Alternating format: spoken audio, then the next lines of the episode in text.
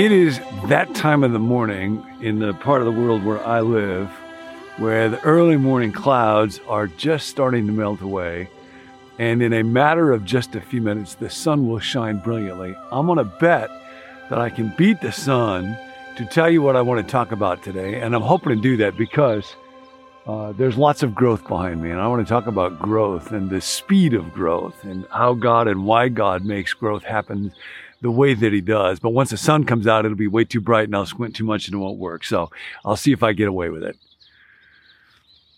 Our God is a God of new beginnings. Growth reminds us of that. So take a deep breath. That's a gift of God.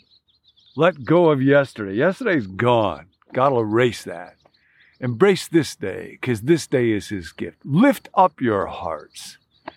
Let's look for God everywhere, including all of the living and growing things that God loves. And I want you to think today about the speed of growth. Where do you want to grow in your own life? And for these next few moments, I don't want you to be in a hurry. I want you to be fully present right here, right now, because this is the only place we find God. And it's only when we are rooted in the presence of God that growth in life happens. We're going through the book of Genesis, and on the third day, God has separated the water from the dry lands. But then it says this, and I want you to notice one word that keeps cropping up in particular. Then God said, "Let the land produce vegetation." What a great idea that was. Seed-bearing plants and trees on the land that bear fruit with seed in it. You can't see them, but there's a Stella cherry and the Craig's Crimson Cherry, and the Bing Cherry, all kinds of trees that are staked right in front of me who are just getting ready to blossom. Seed-bearing plants and trees on the land that bear fruit with seed in it, according to their various kinds. And it was so.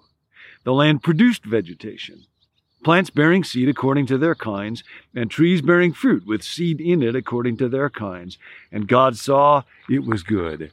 And there was evening, and there was morning, the third day. I want to talk about the lesson of the seed. I had a very formative teacher when I was in seminary, Ian Pitt Watson, who is a great preacher and a great teacher of preaching. And he said that there have been two revolutions that changed the human race. Only two, he said. He was from Scotland, and he said the American Revolution was not one of them.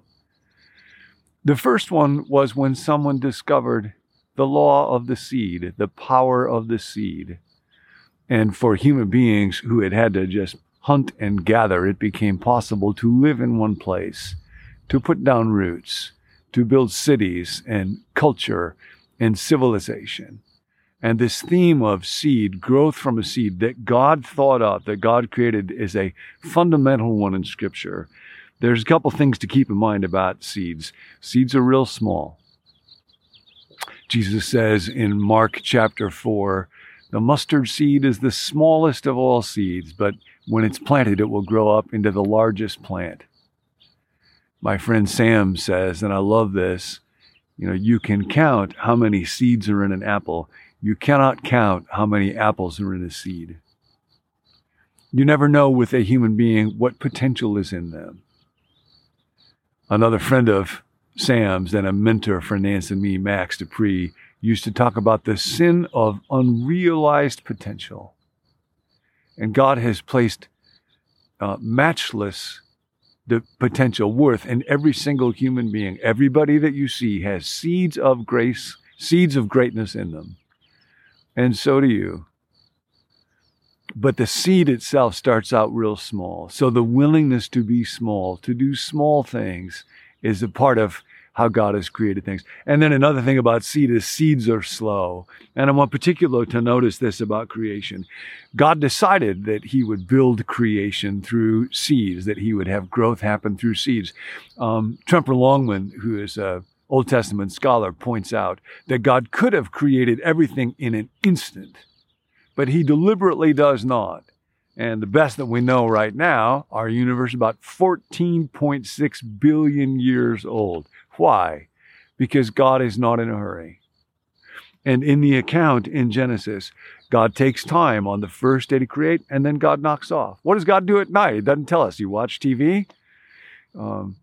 Dallas Willard used to say about the Trinity when people would ask, what was the Trinity doing? What was God doing before creation? Dallas would say, he was enjoying themselves.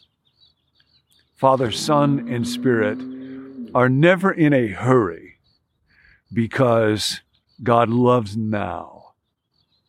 And so part of what is happening in Genesis is that God is working, he's creating in such a way that he is showing us how to do life. And so God just moves slow. We just want to hurry, hurry, hurry, hurry. Steve Wright talks about how this is so epidemic among us that we're always looking for ways to save more time. He said, once I put instant coffee in a microwave oven and almost went backwards in time. There's a very interesting article by Tish Harrison Warren in the New York Times, wonderful Christian writer. And she writes about how do we practice what she calls digital asceticism. That is, not to become addicted to the screens that rush us through life.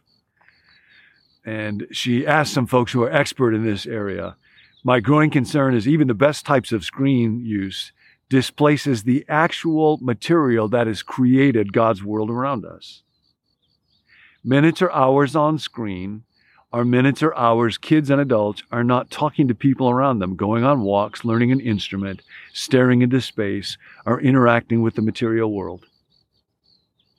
I've heard Jonathan Haidt call screens experience blockers.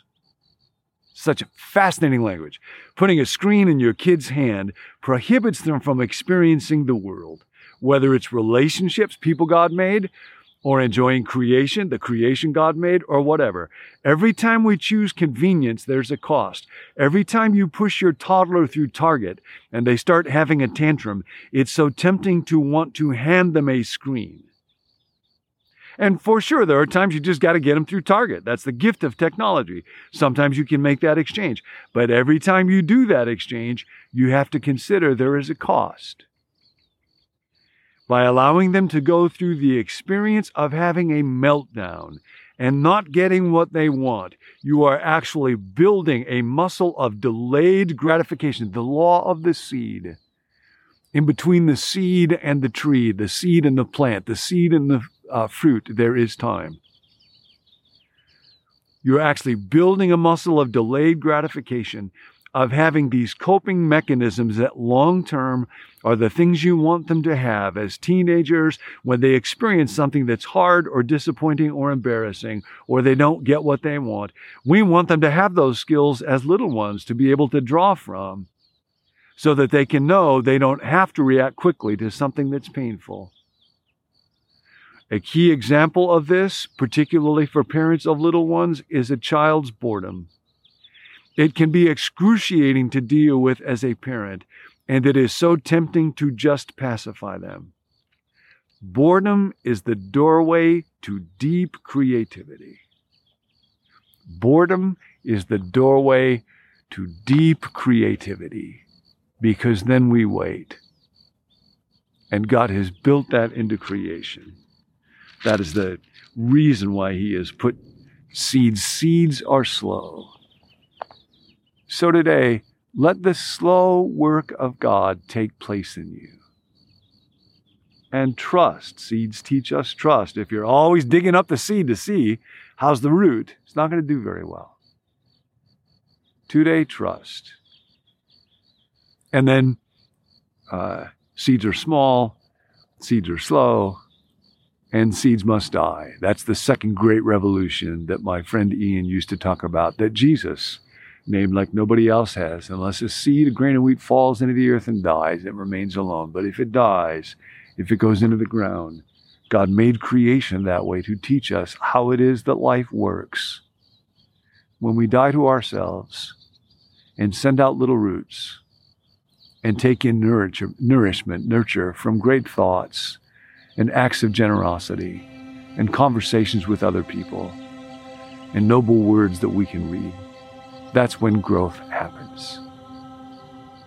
So today, every time you see a plant, remember God and that God is good Remember the law of the seed. To what shall I compare the kingdom of God?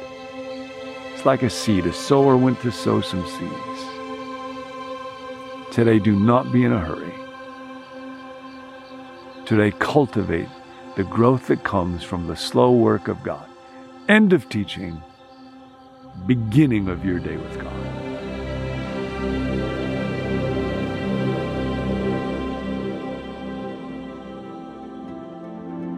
Thanks for joining us. My name is Tim. I'm a part of the team here at Become New. If you'd like to receive the emails that go along with each video, you can let us know at becomenew.com/subscribe. Or if you'd like to receive a text alert whenever we release a new video, you can text the word BECOME to the number 855-888-0444. If you have a prayer request, please let us know. You can text that request to that same number, 855-888-0444. There's a group of us who meet every day to pray over those requests. So we look forward to hearing from you. Thanks for joining us. We'll see you next time.